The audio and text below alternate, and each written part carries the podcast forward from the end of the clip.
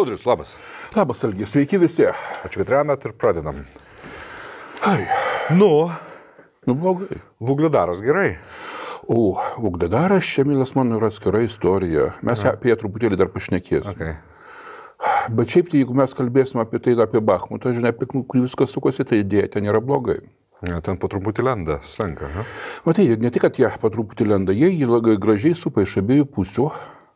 Ten liko jau tik tai vienas kelias, kuris yra jungia uh, uh, Bahmutą su, sakykim, taip, didžiaja Ukraina. Ir apšaudomas greičiausiai. yra apšaudomas.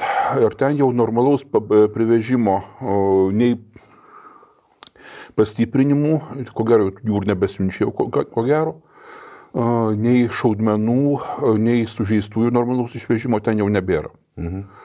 Bet ten yra laikoma, žinai, aš turiu tokią labai negerą nuojautą, kad jis dabar jau laikomas ne dėl kažkokios tai karinės būtinybės, Dėl, dėl moralės, jo. ne dėl politikos. Dėl politikos. Suprantate, kaip buvo. Juk e, apie tai, kad reikėtų Bahmutą palikti, buvo viešai kalbama ir rašoma vakarų žiniasklaidoje dar prieš kelias savaitės. Ja.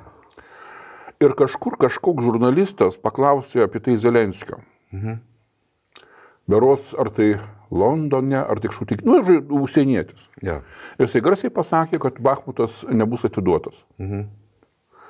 O, iškart po to generolas Sirskis, kuris yra mm, U- Ukrainos sausumos pajėgų vadas, pareiškė, kad Bach, Bahmutas yra absoliučiai įtvirtin, e, įtvirtinta tvirtovė ir apie jokį jo, jo atidavimą kalbos būti negali. Čia yra kur yra niuansas. Generolas Sirskis, jisai šiaip jau e, pripažįstamas tikrai talentingu, nu ne veltui jisai o, buvo vienas iš tų, kurie tenai sumušė rusus prie, e, prie Harkovo, atrodo. Ar prie Kijevo, aš dabar tiksliai. Žodžiu, bet vi- vi- viena iš tų krypčių jisai yeah. vadovavo ir po to jisai buvo paskirtas sausumos pajėgų vadu. Bet jisai, kaip kalba veteranai, jisai turi vieną trūkumą. Tai yra kariškis, kuris absoliučiai paklusnus politikam. Ką politikai pasako, tai jisai net nesiginčydamas eina daryti. Mhm. Ir dabar išeina taip, kad vadinasi, prezidentas pasako, Bahmutas uh, nekris, sausumos pajėgų vadas pa- pasako taip pat viešai, kad tai yra tvirtovė, kuri nekris. Ir aišku, jis pradedamas laikyti, jau supranti, jau kar- kartais iki beprasmybės. Be, be beprasmybės. Nes aš tikrai, žinai, nu aš žiūriu tą žem, e, žemėlapį blemba. Nu, tai yra lygiai ta pati situacija, kuri buvo ir su Lisičiansku, ir su Severodonetsku, ir visuose kituose tuose kišenėse, kurios būdavo, nu, jo kritimas yra neišvengiamas. Mm. Bet ten kiša, kiša ir kiša, ten, ten, yra, ten yra pragaras.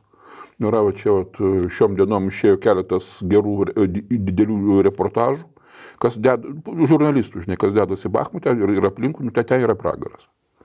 Ir tai, kad tenai rusai guli, supranti, šniūrai, žinai, grinai kaip per antrą pasaulinį karą, niekaip nepatinka faktų, kad ten ir ukrainiečiai tokiam pat e, pragarė sėdi. Ir, nu, bet, vat, žinai, pol- aš, aš taip suprantu ir Zelenskį, ir kitus, žinai, kurie projektuoja visą gy- gynybos klausimus, jie nenori o, duoti rusams to vat, moralinio perslaužimo, kad jie kažką tai paima.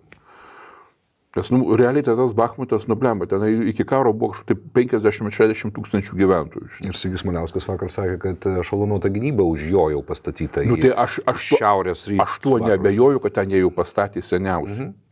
Nu, tai at, atvesų tą kariuomenę, supranti. Ten, ten, ten kariais e, apkasuose iki pusės vandenį e, sėdi, žinai.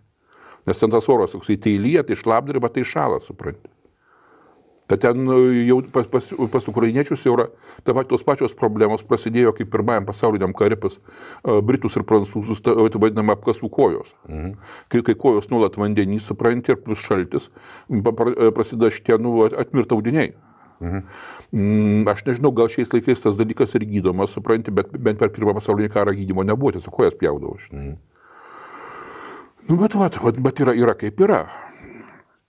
Na, e, galima pasiguosti tik tai tuo, kad nei e, e, Kremlinos linijoje, kur akivaizdžiai dabar antras pagal turbūt e, svarbumas smūgis ir ko gero pirmas pagal tai, kiek jinai pajėgumų sutelkta ir rusai nelabai pajuda į priekį, kadangi jie tiesiog išėjo iš Išėjo iš, nu, nu, iš gyvenviečių iš, į, į plyną lauką ir kad plynas laukas ten, ten viskas, ten artilerijos ištaško. Ir aš pradėjau suprasti, ypatingai pasižiūrėjęs, kas dėjosi prie Vugledaro, a, kodėl o, siuntimuose o, į Ukrainą ginkluotės toksai didžiulis kiekis buvo o, siunčiamas šitos e, kasetinio distancinio minavimo svedinių artilerijai. Mhm.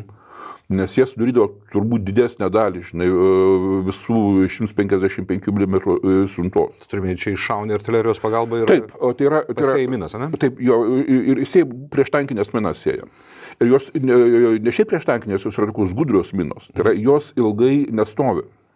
Jos nukrenta, užsitaiso. Ir jeigu per tenai e, pakankamai nedidelį laiko tarpą, tenai apie valandos kalba yra, žinai. Mhm. O ant jų niekas neužvažiuoja arba pro jas nepravažiuoja, nes jos reaguoja tame tarp ir pro pravažiuojantį. Jos susinaikina. Mhm. Tai yra, tai yra toksai trumpas, greitas užminavimas. Mhm.